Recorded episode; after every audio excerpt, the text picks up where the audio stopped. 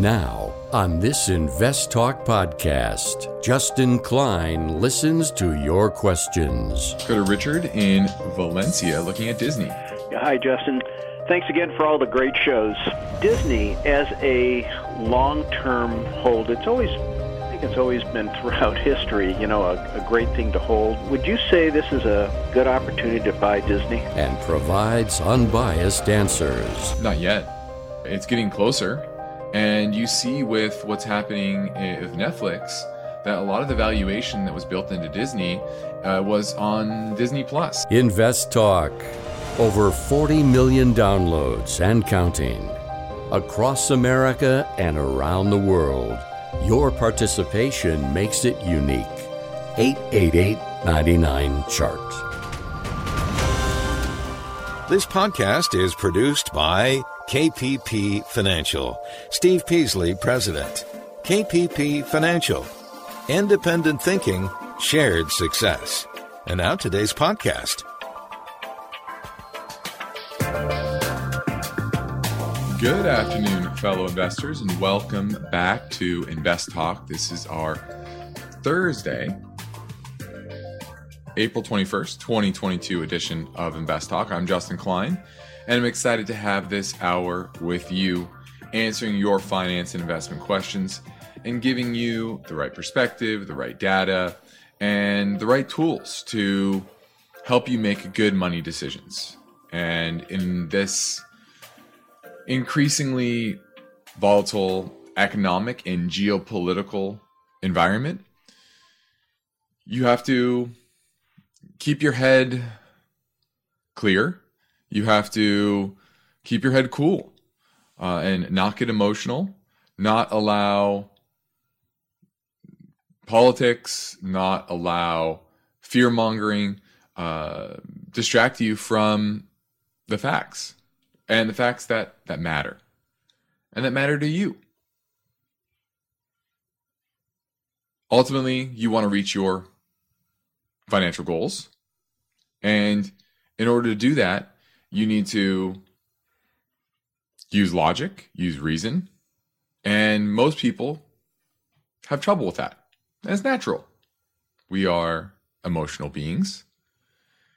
And fear and greed oftentimes dominate our decision making process. But history shows that when you allow that to happen, well, you tend to make bad decisions. So that's my goal is to once again, give you the tools and not allow you to fall prey to those innate emotions of uh, those innate reactions that are driven by emotions. And so I'm going to operate with my mission statement, which is always independent thinking and shared success, which means that no matter what I'm speaking about, the market as a whole, a particular sector, particular stock, I'm here to give you the facts without bias and using my 20 plus years of investment experience to give you some perspective as well. So I encourage you to reach out with your finance and investment questions. And you can do that right now during our live stream program from 4 to 5 Pacific time. Or you can leave a question on our Invest Talk voice bank. Either way, the number never changes. It's 888 chart. So let's get to our, our first listener question now. Hello, Justin and Steve. First of all, love the podcast. My name is Andy from Long Island. And I was wondering if you had any insight as to why the government put such a low contribution limit on simple IRAs at 17,000 a year or 13.5 for someone under 50 years old, as opposed to a 401k, 403b, and so on. I'll be listening. Thank you. Uh, I'm not sure why simple IRAs are, are a bit unique. I mean, they're all unique in their own ways, whether you're talking about a 401k, uh, a SEP IRA, a simple IRA, a traditional IRA. The only thing that's kind of more uniform are traditional versus Roth. The, the limits are, are, are, the same. It's just a matter of income uh, limitations and whether you want to be pre tax or post tax. So, why that is, I, I really don't know. I, you probably have to go back into the the annals of history and see when they were created and, and what was the thinking there. Uh, what's interesting to me is how they really come up with the the limits uh, and how they they increase them. They, they like to keep it round numbers. And that makes sense. Kind of make it easier to to remember. Uh, but yeah, why that is, I, I I couldn't tell you. But thanks for the call. Now, my focus point today is based on the story behind this headline. Over 8% of Americans' total household spending goes to healthcare costs. But a study of almost 24,000 employees at a major Fortune 100 company found that 61% of them chose the wrong plan for their needs. So we're going to look at that data and maybe help guide you to make better decisions on that front as well. Because it's not just about investing correctly, it's also about spending wisely. And the majority of people are getting their health insurance through their, their company. And while I think that's a terrible way for us as a country to do that, um, that's the, that's where we are. And uh, usually that, that cost is borne a bit, some degree, by the employee. Uh, and so this costs them money. So we're going to look at that. And also, the 60 40 portfolio. You're staying there kind of 60% equities, 40% stocks. In this environment with interest rates low and rising and valuations on equities, you know, above average, what does that mean for your traditional 60 40 portfolio? Also, the 4% rule. So, is that 4% rule on retirement spending, however much you have, that's how much you can withdraw from your account safely each year. Well, once again, is that something that needs to be adjusted? That that that rule of thumb. And then lastly, we have time some uh, changes within homeowners associations and the ability for the Black Rocks of the world to go in there and buy homes and, and rent them out. So I think those uh, rental rules are are an interesting trend. Uh, that's something to watch, and that will change the dynamic of the real estate market if it kind of catches on. So we're going to look at that as well. But let's take a look at the market today. The definitely had a decidedly weak day overall. The S&P was down 65 points, down about percent and a half or so. Uh, but really, the weakness was in large cap growth continued. Uh, you had a follow through from yesterday's down move in, in Netflix uh, and more weakness today. Uh, there was the 10 year, that was up seven basis points, 2.917% at the close today, which is, see, did that close? Tuesday closed at, yeah, so new high. That Tuesday was 2.913, today was 2.917 on the 10 year. So a new high here on uh, rates. And I don't like that. Um, it was interesting. A bit different today was the commodities market kind of joined the the the selling party, and you had XLE that was down over three percent today. The uh, the energy ETF, and now not a shock here. Uh, the sentiment was definitely extreme over the past couple of weeks, extreme bullishness, and kind of set for cooling uh, especially if the economy is going to cool. Remember, you do have some de- near term uh, demand headwinds. You have China with the Shanghai lockdowns. That's crimping some demand there. Uh, and you also, on the supply side, you have the SPR release. And, and so that's uh, certainly going to give. Um, you know some some relief on the supply side, although that's unlikely to uh, be maintained long term. So the commodity space overall got a bit of a, a pullback, and and that should be expected. What's interesting is the actual commodity prices didn't really fall very much. And a lot of the equities reacted. So you can see that was kind of more throwing the baby out with the bathwater, uh, maybe uh, across the market. Liquidity is certainly getting scarcer. Uh, the dollar continues to rise up another uh, a bit today, and you know that's an environment where at some point everything kind of sells, and that's kind of what you saw today. This is a broad based sell off, one of the most broad based sell offs we've seen really all year, because most of the selling has been in the growth side of the market. This was a bit more broad based, even though it was concentrated uh, more heavily still on growth, but definitely some interesting sell offs on the commodity uh, side as well, which tells me maybe a near term pullback. Now, we have good news for Invest Talk listeners that enjoy hearing unbiased answers to caller questions at a faster pace. And we just posted our all new rapid fire hour for April with 30 caller questions in a row, back to back to back. It's available now as a free podcast download, and please tell your friends about the Invest Talk Rapid Fire Hour podcast. And now, the Invest Talk phone lines are open for you to give me a call at 888 99 chart.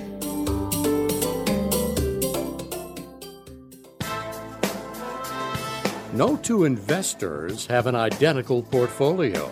So each investor will have different questions. I guess I'm wondering how I should kind of diversify. If the questions specific to your portfolio aren't being asked, your situation is not addressed. And I wanted your thoughts on the cannabis market. Steve Peasley and Justin Klein take Invest Talk listener questions each weekday during the program live stream in the 4 to 5 p.m. hour Pacific time.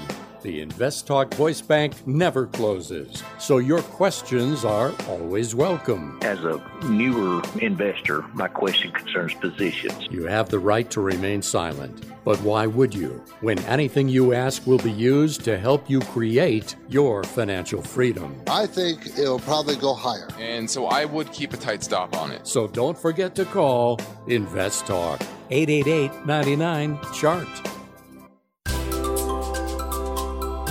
Invest Talk is here to help. And when you download the free Invest Talk podcasts, don't forget to rate and review.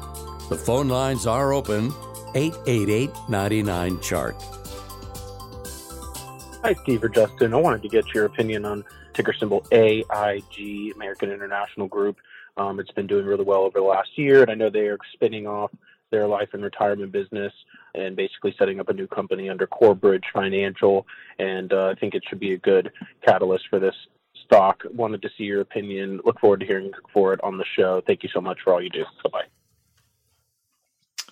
Are looking at AIG. This was part of a big part of the financial crisis and a uh, huge bailout there, and they've recovered uh, throughout the years, and they're expected to reach a post financial crisis high in earnings of $5.12 this year, but that's flat from last year. So growth certainly slowing down, but expected to make uh, an increase next year of 21% to $6.21.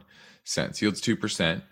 Uh, now, what I will say is I like that this is. Uh, this is an insurance space. I like insurers as interest rates go up, their premiums are able to uh, invest at higher rates and they just tend to make more profits in that environment. You saw 2019, they made four dollars and fifty nine cents. 2020, they uh, went down all the way to two dollars and fifty two cents. Certainly had more uh, life insurance payouts because of COVID, so that's understandable. But certainly uh, in recovery mode here. Now, today was decidedly weak, so I'm not uh, excited about the technicals. Uh, big big sell off day, decent volume, and the MACD is certainly weakening as well. So, uh, and then from a valuation perspective, I would say it's slightly overvalued. Our value is closer to $55 a share. Now it's at 63 and change at the close today. So uh, a bit overvalued, 10% or so. And so I would be patient on it. Uh, I do think that uh, I like the insurers, um, but I don't see this as a bargain yet, and the, uh, the technicals are starting to weaken. So I'm passing on AIG for now.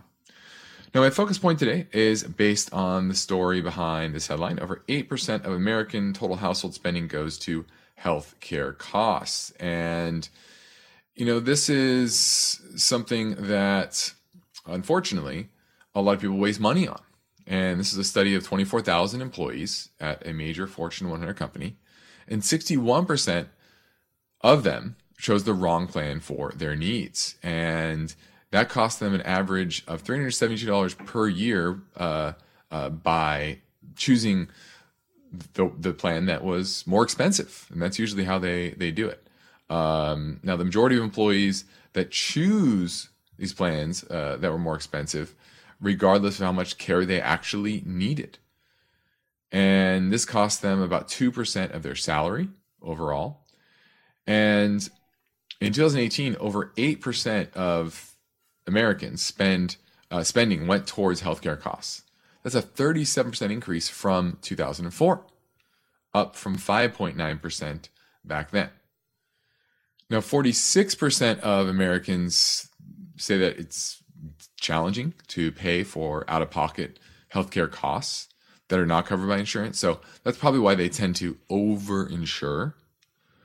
Uh, but the main issue is that most people don't understand the terminology that they're reading. Premiums, that's what you're paying out to have the health care, right?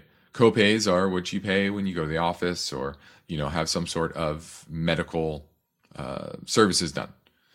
And then deductibles, you know, what do deductibles mean?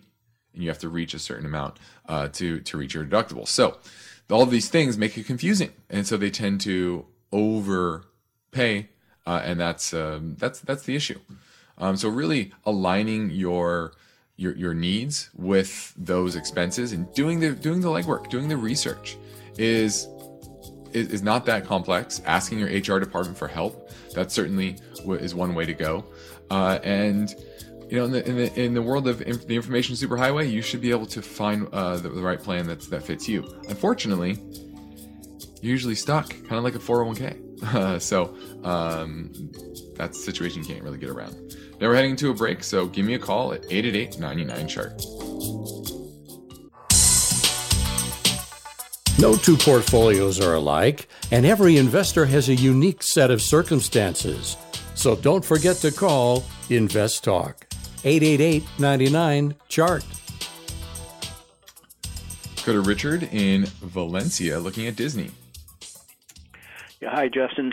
Thanks again for all the great shows. Mm-hmm.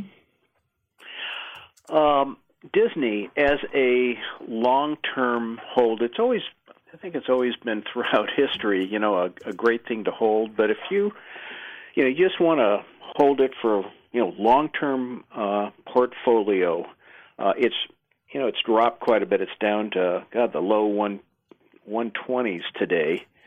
Uh, would you say this is a good opportunity to buy Disney? Not yet. Uh, it's getting closer. Uh, I think 110 mm-hmm. is that first kind of stop where, you know, it's at least reasonable uh, from a mm-hmm. valuation perspective.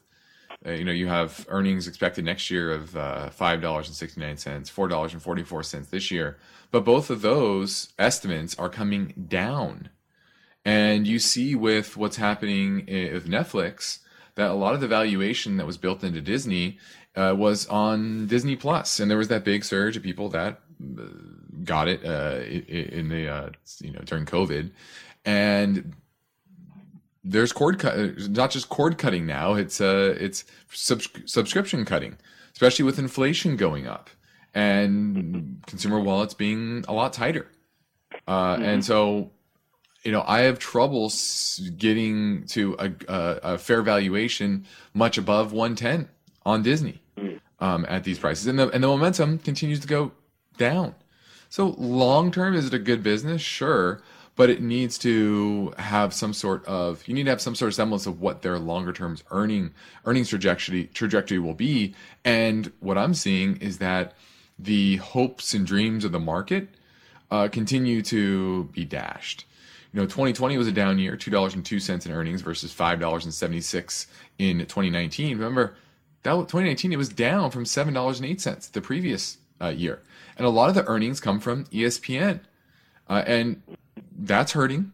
Uh, you have theme parks coming back, but they just also had Florida cut their uh, cut their tax um, the, the tax haven status. Mm-hmm. Basically, Disney had a very tax advantageous um, position there because of their history with uh, in, in, Orlando and within the state of Florida. Uh, but that's going away as well, and that's a that's going to be a, a, a big uh, driver. So where does where does all what does all this mean for Disney's earnings? There's, it's too murky, uh, and it's not cheap.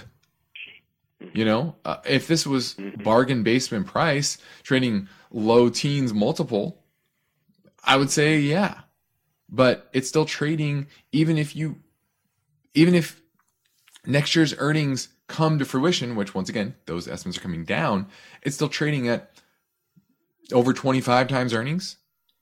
Growth is slowing. A lot of headwinds. So, yeah, it's not cheap enough for me.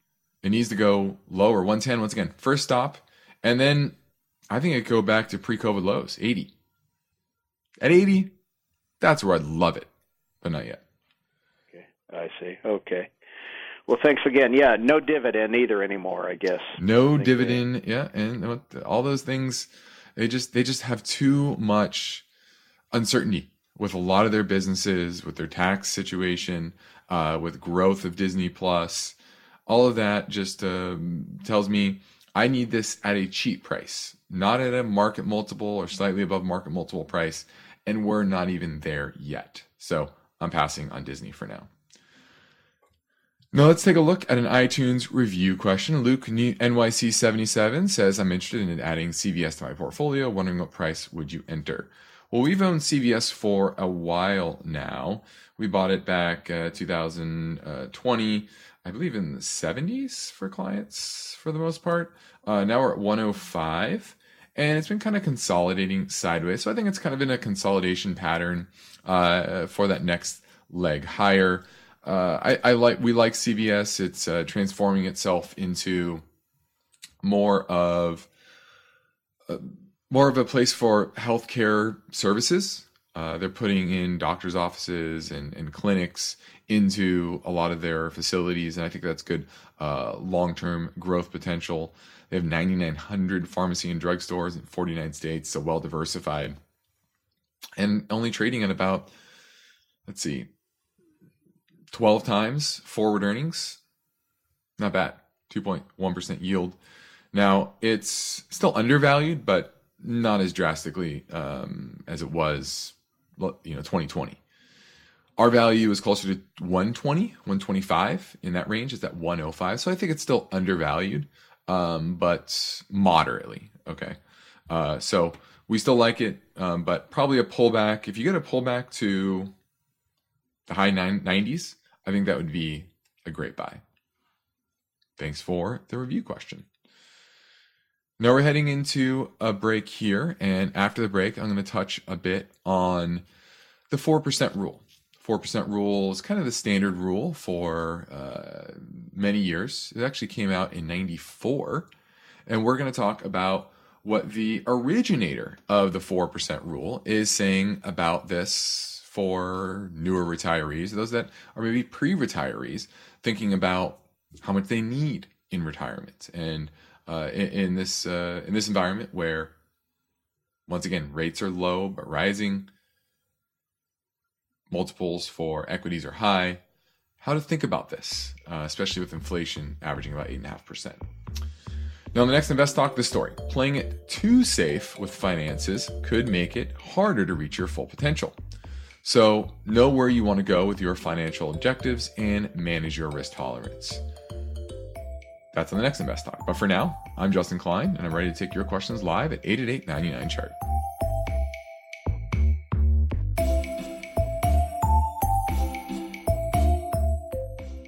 At this point, I think almost everyone has heard how generative AI promises to bring us to the next industrial revolution.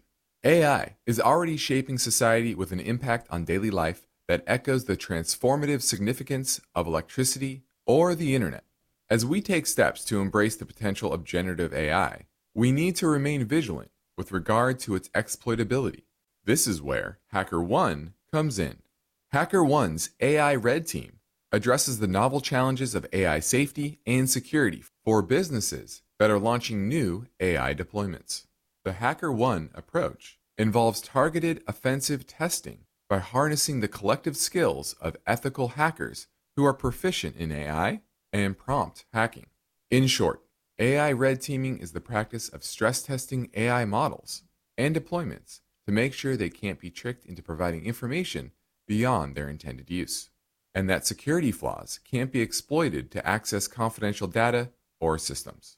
HackerOne seamlessly integrates with your existing tools to enhance communication and collaboration across development, security, and IT teams. So, stay ahead of the game in the battle against cyber threats with HackerOne's attack resistance platform. Learn more at hackerone.com. That's H A C K E R O N E.com, hackerone.com. At Parker, our purpose is simple. We want to make the world a better place by working more efficiently, by using more sustainable practices, by developing better technologies. We keep moving forward. With each new idea, innovation, and partnership, we're one step closer to fulfilling our purpose every single day. To find out more, visit parker.com/purpose. Parker, engineering your success. Your objective is to work hard, plan well, and achieve financial freedom, right? You're in luck because Justin Klein is here now, ready to take your finance and investment questions. Call 888 99 Chart. 8899 chart 889924278 let's talk a bit about the 4% rule. And this was pioneered by financial planner bill bengen who came up with this in 1994 and what the 4% rule is is that you take out 4% the first year of retirement then you adjust that amount annually to keep pace with inflation.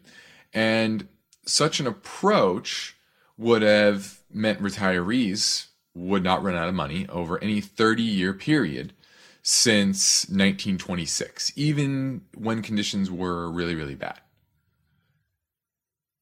And what he's saying today, though, is that there's no precedent for today's conditions.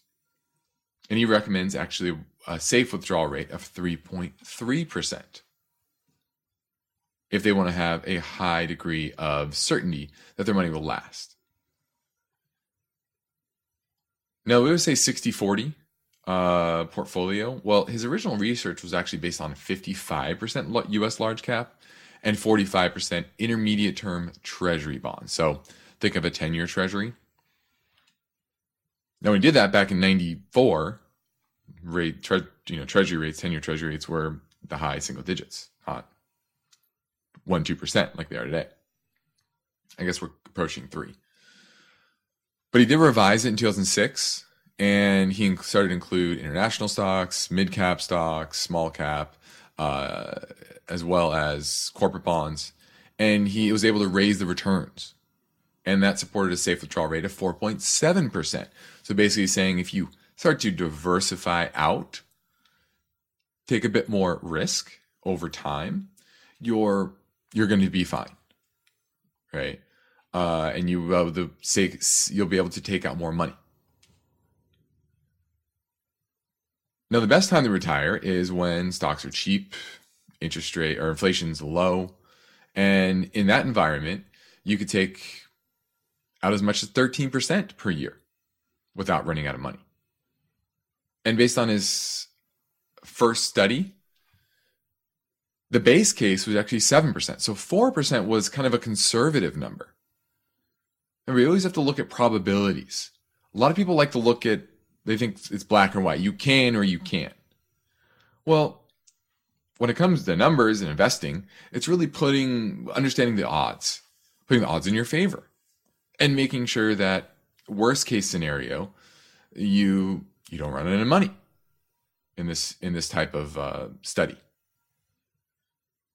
Now, when inflation is high, withdrawals made under that 4% rule tend to grow by a lot. And that means portfolio returns have to be higher.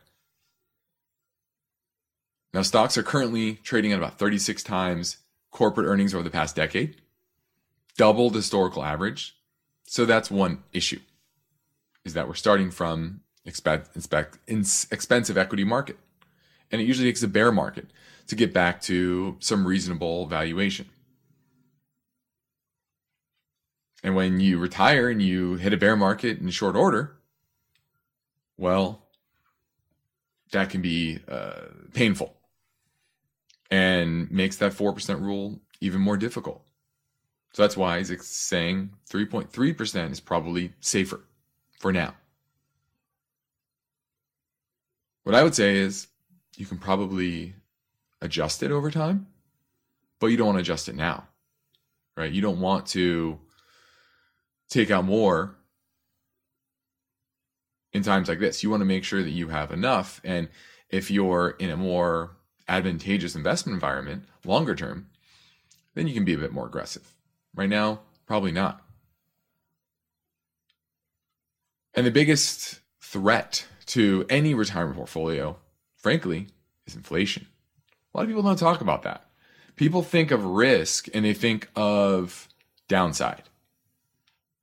Well, guess what? You could have your portfolio go completely flat, have no downside over a decade. But if inflation suddenly is 10% a year, in a decade, your purchasing power is going to be dramatically lower. So it's not about nominal returns, it's about the real return you're getting on your portfolio.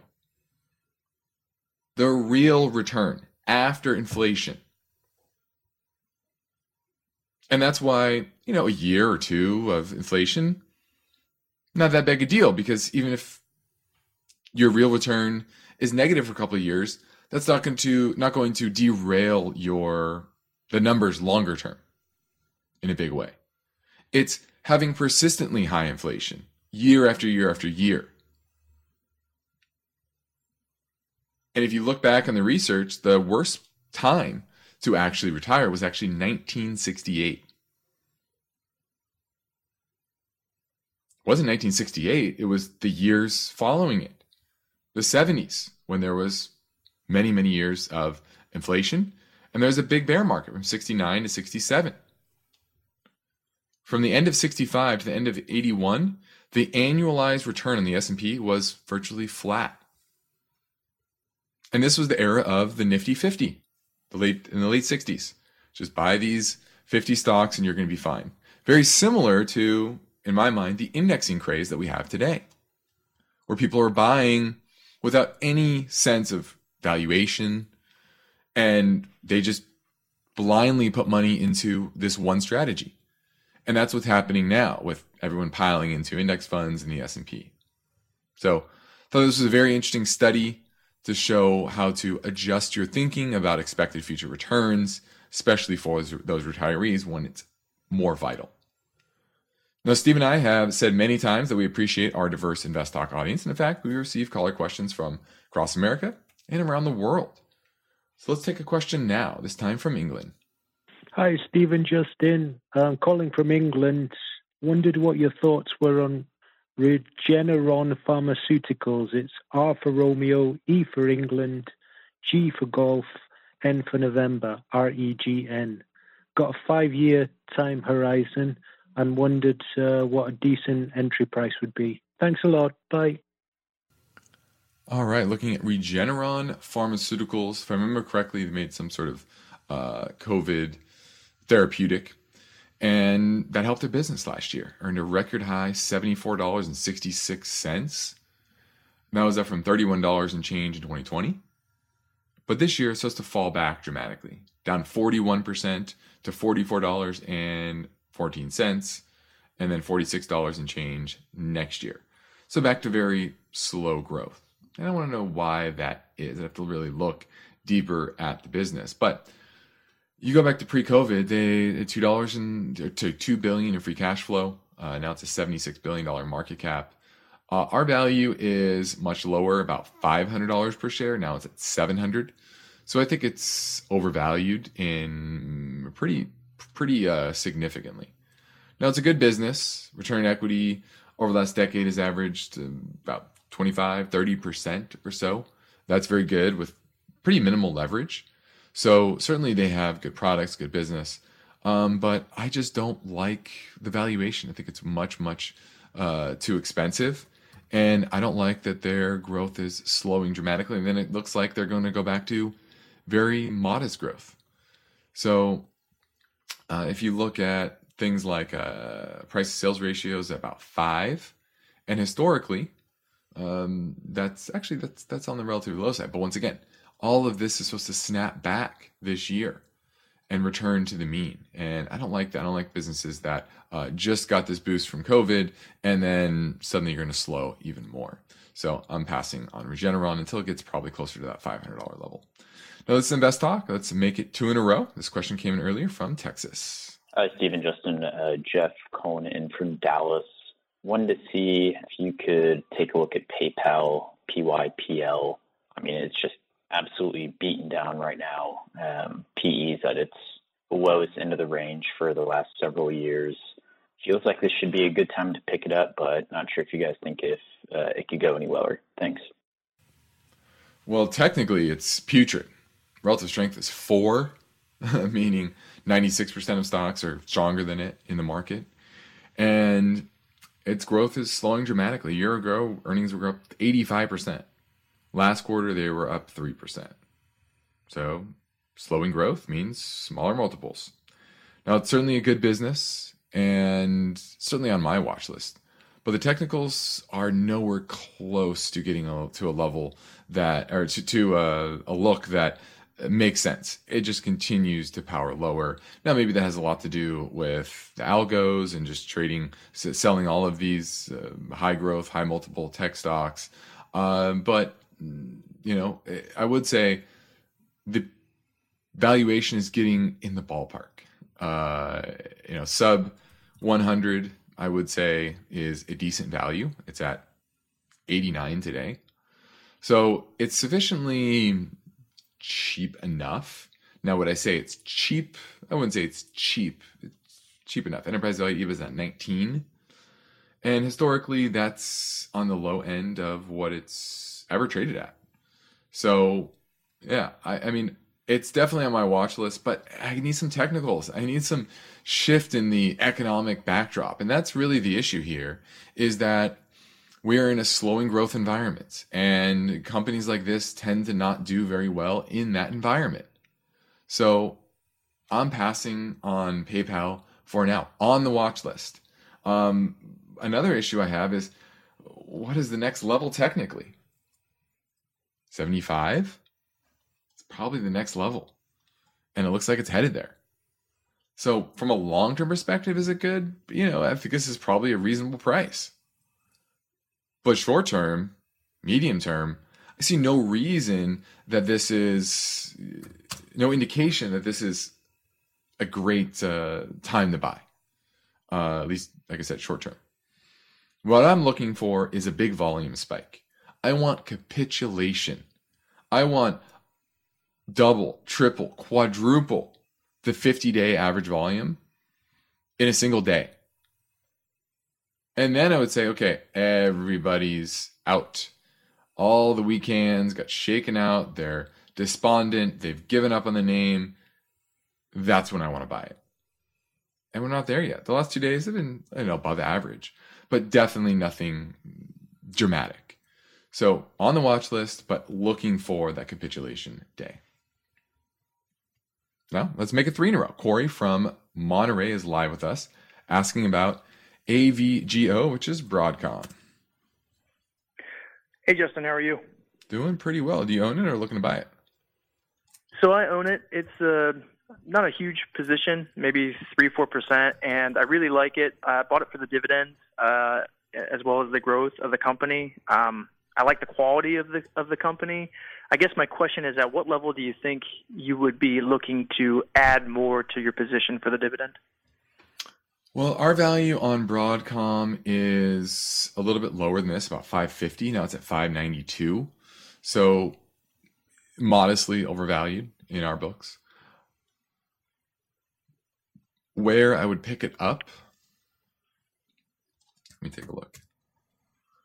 Technicals are definitely not that hot, looking fairly weak. Uh, you know what it'd be? It would be the 100 day moving average, 100 week moving average, excuse me, about 470. That's going to be pretty good support there. Uh, and that's also where it kind of consolidated back in early 2021. So I like that. And it's also, yeah, the 6 1, 382 retrace, 475 or so. So right in there, 470, 475, 480, you know, that's where I would probably be adding to it. I like the name. I, I think this is smart. Uh, it's one of the better chip makers out there. But we are we are seeing some weakness in the chip uh, names uh, across the board. So that does worry me a, a bit. And obviously, if there continues to be a sell uh, on chips in general, Broadcom is in a lot of those chip semiconductor uh, ETFs, and they're going to get sold. It's going to get sold as well. So I'd be a bit patient on it, and uh, but I like that this is in your portfolio. You're looking to add to it because it is definitely a high quality chip name. Thanks for the call. Let's go to Wesley in Stockton, looking at RF, which is Regions Financial. You own it or looking to buy it? I'm looking to buy it, trying to add a uh, regional bank to the portfolio, and um, this is the next one on my list. Okay. Why is it the next one on your list? Uh, it's generally the location um, has uh, locations in Texas, Florida, but it's uh, based in Atlanta, Georgia. Got it. Okay. Yeah, I like uh, I like all those regions, uh, regional banks that have exposure to the gateway cities uh, where a lot of people are moving to. Like you said, Texas. I think that's a, a positive area. So, southeast Atlanta, like you said, Florida. Those areas are, are are big hotspots for people moving in, and uh, that means good economic growth and good for the businesses and uh, in those areas. And uh, a lot of them are probably customers of Regions Financial. So uh, I like what you're looking at. Uh, it's about fairly valued. Uh, our value is right right around 21, which is at today. Um, it's technically it's it's okay. It's it's not terrible. I'd say it's kind of neutral. It's certainly outperforming the KBE, the regional bank index. So I like that that it's uh, it's been a better performer than its peers uh, lately. So all those things make me say, you know, I like it. I Don't love it because it's not super cheap, uh, but it's certainly a, a good company, good business, and in the right regions. Regions Financial. This is Invest Talk. I'm Justin Klein, and we have one goal here is to help you achieve your own version of financial freedom. And our work continues after this final break. So get your questions in now at 888 99 chart.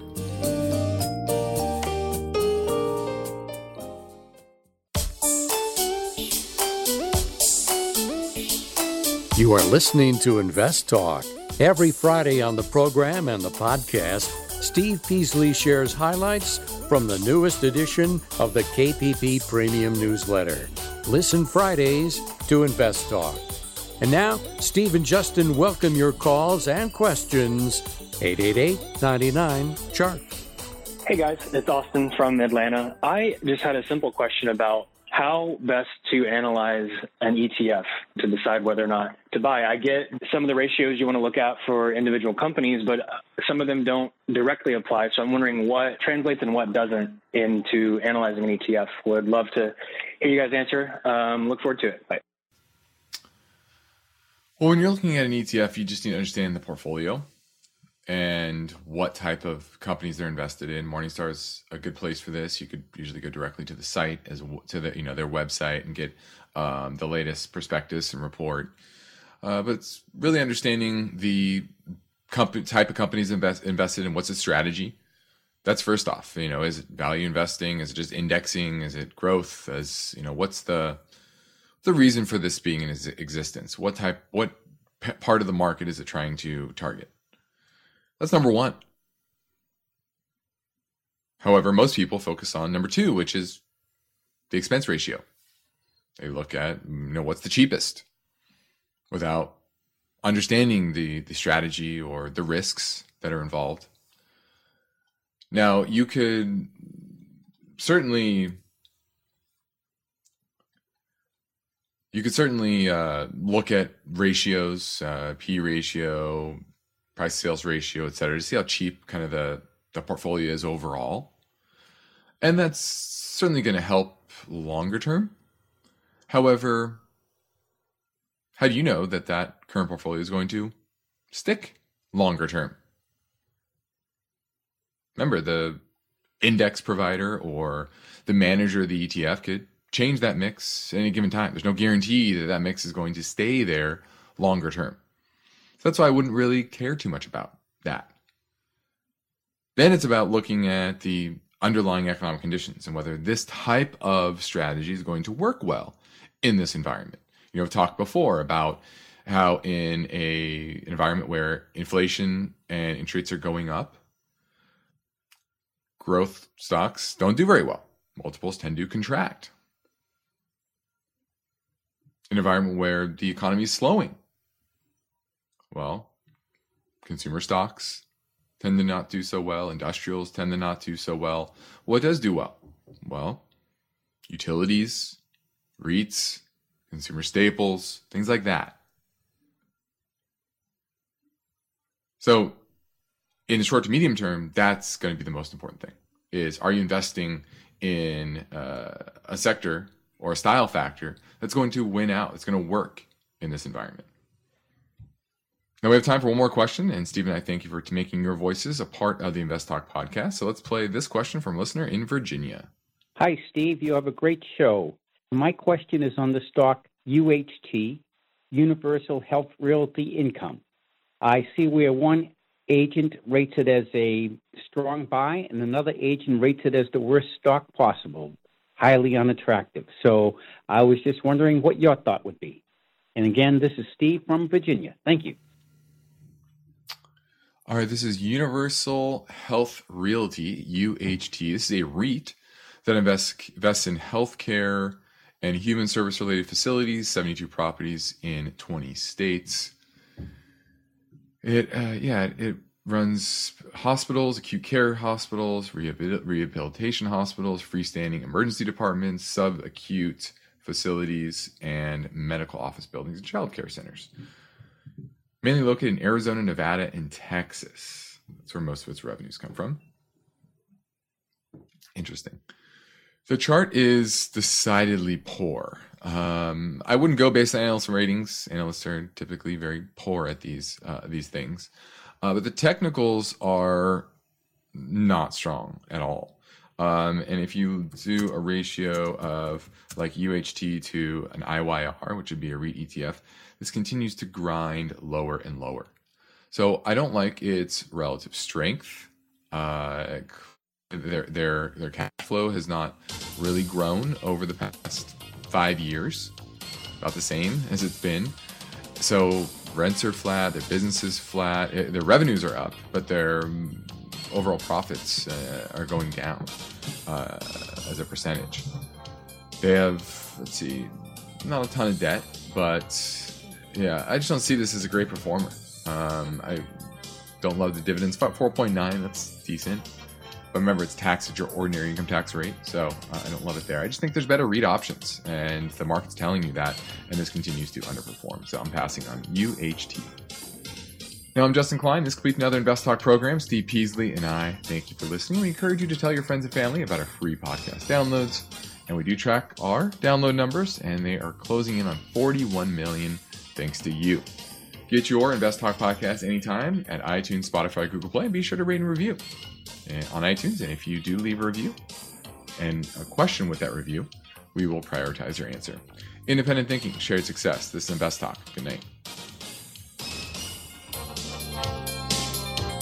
Because of the nature of the interactive dialogue inherent in the format of this program, it's important for the listener to understand that not all comments made will apply to them specifically.